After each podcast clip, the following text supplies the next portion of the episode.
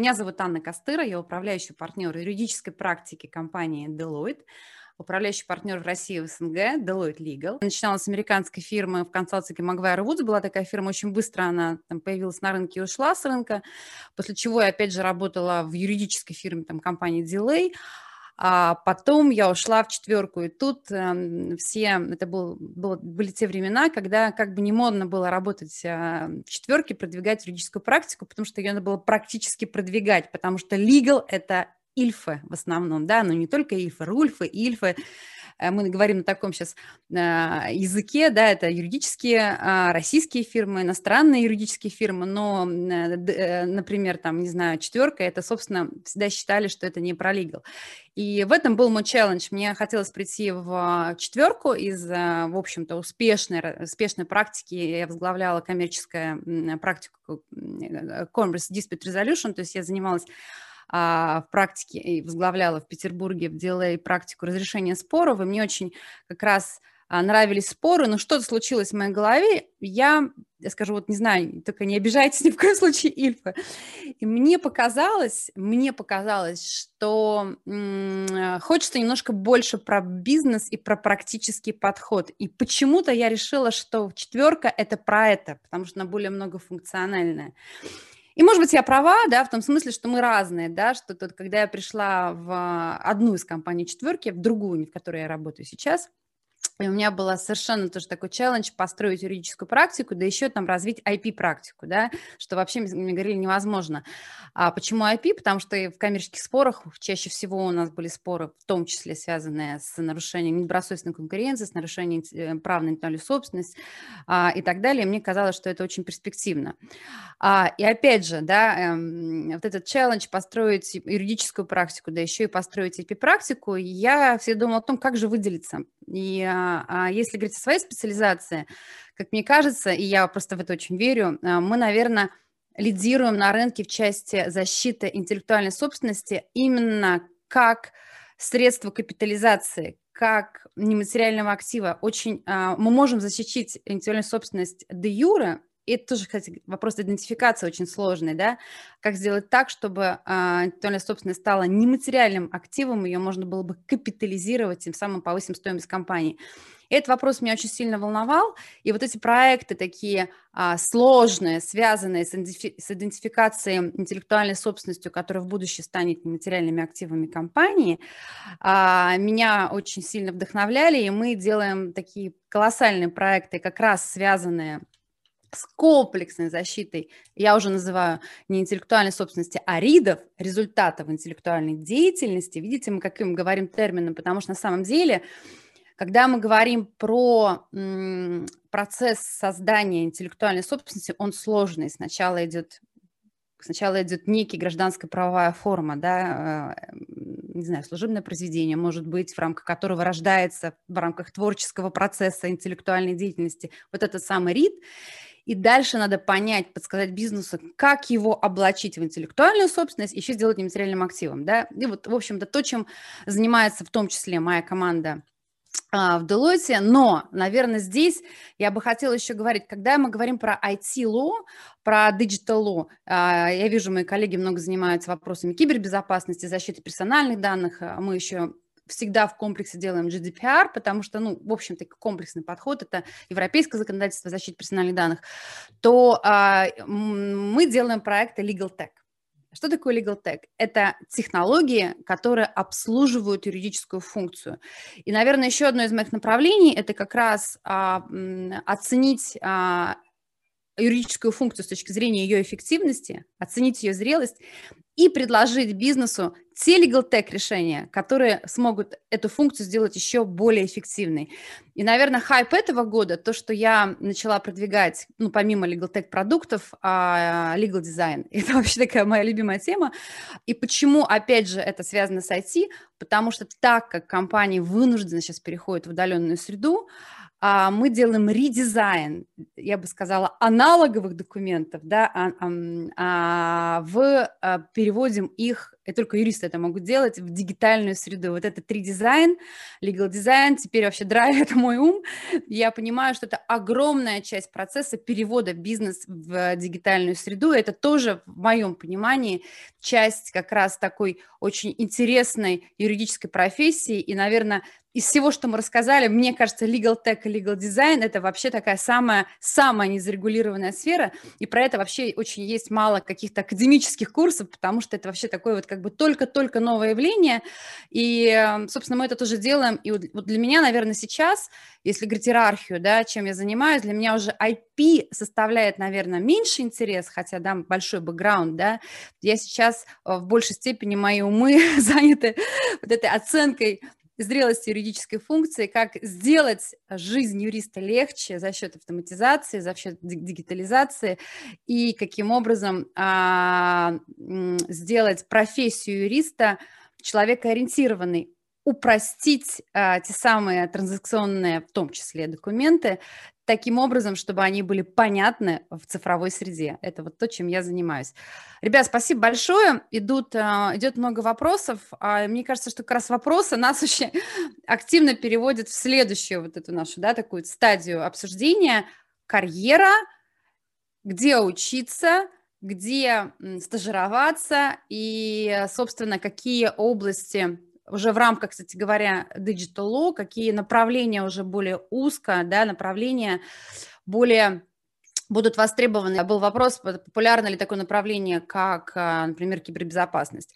А, ну, буквально да, маленькое вступление, был сделан анализ, на самом деле, профессий. Читала статистику, какую-то очень а, такую глубокую, интересную аналитику, какие будут профессии самые популярные, с чем связаны. И на самом деле лидируют два направления с точки зрения технологий. Это искусственный интеллект и кибербезопасность, что совершенно логично, потому что чем больше мы погружаемся в дигитальную среду, тем больше мы думаем о кибербезопасности, тем больше мы думаем о защите данных, да, не только персональных данных, защите данных, тем больше мы, а, естественно, право должно обслуживать, право должно обслуживать этот процесс. Соотношение, когда мы говорим цифровое право, да, и как раз соотношение это цифровое право, киберправо, информационное право, да. Информационное право все-таки, да, это, э, это право, это право, которое про информацию, это оно затрагивает интеллектуальную собственность, когда, например, мы защищаем информацию через ноу-хау, например, да, или когда мы защищаем информацию, как информацию разными режимами, которые мы вводим, потому что вы знаете, что сама по себе информация не является объектом прав, да, и это, вот, это такая тоже большая наша боль, и мы, когда а, структурируем сделки, сейчас на самом деле сделки, мне кажется, с информацией с IP, с квазиобъектами, их структурируют намного интереснее, чем классические МНЭ, и этого больше в составе бизнеса. Когда, когда, когда идет речь о продаже бизнеса, эта часть становится больше по объему, чем а, материальные активы. И вот когда мы говорим о структурировании сделки, мы всегда думаем, каким образом информацию продать через услуги, да, через ноу-хау сложно, очень разный режим в разных, а, разные объекты, разный режим по-разному работают в разных странах. Когда мы говорим про IP, нам очень важно учитывать не страну происхождения IP, а куда двигается IP, да, вот этот вот, а, очень важно учитывать право, куда передается интеллектуальная собственность, и вообще на самом деле в этом смысле а, а, право интеллектуальной собственности невероятно интересно с точки зрения транзакции, потому что мы должны столько факторов учитывать, что их даже не передать, да, это там право движения, а, если такие объекты, у меня был там тоже забавный случай с доменными именами, когда доменное имя, опять же, в российском праве не является интеллектуальной собственностью, но вообще это средства индивидуализации, в общем-то, в интернете самое, наверное, ценное. И каким образом а, структурировать сделку так, чтобы не потерять доменные имена. А, и, и, и, ребят, настолько интересно, то есть каждый раз имеешь дело с чем-то, что очень живое, стекает, и ты должен это все поймать, и с точки зрения ценности для бизнеса ты этот объем не должен потерять. А для меня еще как человек, работающего в четверке, я еще да, думаю о налоговых последствиях. Как только мы что-то потеряли или включили что-то лишнее, у меня возникают налоговые риски, налоговые последствия в связи с невозможностью, например, там, отсутствием дедуктибилити, да, там, невозможностью учета расхода для тех или иных целей и так далее. Поэтому, если вы говорите соотношение, то, понимаете, как бы у вас одно вытекает из другого, поэтому мы до сих пор не можем определить, что такое цифровое право, потому что это и информация, ну, скорее информация, существующая в цифровой среде, а сейчас она будет в основном уже в цифровой среде, мы из аналоговой переходим, но это не значит, что мы не защищаем другую информацию. Это в том числе и кибербезопасность, как мы защищаем, да, это, вот, это скорее инструменты защиты информации в цифровой среде. И когда вы говорите там информационное цифровое киберправо, это все, да, разный взгляд, разные подходы а, ну, на на защиту фактически нематериальных активов, я бы так сказала. Знаете, если говорить о Digital Law, мне сейчас пришло в голову, и уже есть такая прослойка юристов, мы сами стали об этом задумываться, те, которые могут заниматься активно, вот почему я сейчас об этом подумала, кстати, про суды. Если говорить о цифровой среде, это очень саморегулируемая среда. Вот что ее отличает? И, возможно, нам уже будет скоро нечего э, анализировать с точки зрения судебной практики. Это вот большие кейсы да, между большими корпорациями. Кстати говоря, вот эта саморегулируемость среды, знаете, сам, среда сама себя регулирует, сама устанавливает правила. Это пользовательских ли соглашениях. И очень много будет вопросов, связанных с правильным формулированием этических правил. И вот мне кажется, что сейчас а, подумайте об этом. А, возможно, а, в том числе это future lawyer, это тот lawyer, который сможет формировать, помогать бизнесу формировать э, кодексы этики. Раньше это была такая забавная история, ну, вроде как must have, а nice to have, да, ну, как бы, а теперь, мне кажется, кодексы этики выходят на первое место, потому что эти кодексы этики и вот эти лучшие практики, они будут формировать, собственно, поведенческие все вот эти штуки, как себя вести с большими данными, э, в среде и так далее, и тебе, ты не будешь бояться суда, а ты будешь бояться, знаете, того, что тебя фактически там придадут анафеме, исключат из этой саморегулируемой среды, с тобой не будут работать. И мне кажется, это потрясающее будущее с точки зрения там роли юриста, который поможет вот этой онлайн саморегулируемой среде правильно сформировать, сформировать да, с точки зрения права э, э, вот эти этические вещи, потому что если мы говорим о роботизации, об искусственном интеллекте, о правилах поведения с большими данными, то тут на первое место выходит э, саморегулируемая история, и, наверное, может быть, вы кто учится на втором, на третьем курсе, э, задумайтесь над уже вот таким направлением digital law, когда мы не говорим только да, о взаимоотношениях с цифрой, да, а когда мы как юристы а, сможем помогать бизнесу вот эти вот правила поведения формировать. Еще есть целая сфера, о которой мы не поговорили, где применимо, э, где точно применимо юристам. Мы называем эту сферу интернет вещей. Вы э, по-разному здесь назвали в своих вопросах эту сферу, бережливое производство, да, а, как э, интернет вещей, это, представляете, если подумать об интернете людей, то интернет вещей, подключенных вещей в интернете больше, чем подключенных сетям к интернету людей. И это тоже интересная сфера, которая сейчас развивается, она, она неразрывно связана с большими данными, в том числе для этого подключают вещи. И на самом деле это очень перспективная сфера, где нужны будут юристы. И такие компании, производители разного оборудования, начиная от каких-то умных часов, весов, а, холодильников и так далее. И там огромное а, количество вопросов и проблем, дилемм, которые надо будет обслуживать именно юристам, да, каким образом защитить эту информацию, у кого есть монополия на эту информацию, как сделать так, чтобы вещи, в общем-то, да, в какой-то момент не диктовали потребителю условия, как организовать транзакции и так далее. Поэтому обратите внимание на такую сферу, как интернет вещей, и вы очень хорошо вопрос задаете, здесь тоже, а, и здесь, опять же, возвращаясь к вопросу in-house или консультант, вот может быть сфера интернет-вещей, она хороша, наверное, пойти кому-то поработать инхаусом, типа в компанию, не знаю, Siemens, Electrolux и так далее, да, потому что это прямо очень новая сфера правового регулирования. Почитайте побольше, достаточно много есть интересных тоже подкастов э, и так далее. Если можно, я как раз продолжу вот этот вот сферу вопросов, где какие условия в ваших компаниях. Ну, опять же, там говорю о Deloitte, мы берем а, к себе на стажировку, начиная с а, четвертый по-разному, бакалавриат, да, бакалавров и, э, и магистров и бакалавров к себе берем, то есть нам опыт работы не нужен, нам нужен passion, а, страсть. А, я, наверное, в последнее время стала оценивать больше общую, общую эрудицию, скажу честно, потому что надо учиться заново много чему, больше, чем академические знания.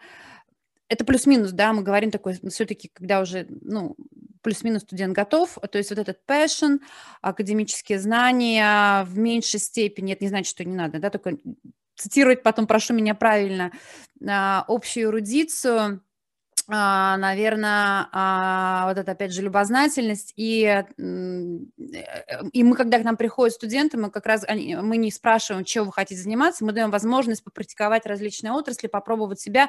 В этом прелесть нашей стажировки. Можно маленький комментарий, раз уж пошли лайфхаки, у меня просто был вопрос лично мне. Мы берем два раза в году к себе в стажировку, но так как мы сейчас активно действительно занимаемся legal дизайном, я действительно рассмотрю ваше CV, если вы его пришлете в лучшем стиле legal дизайна.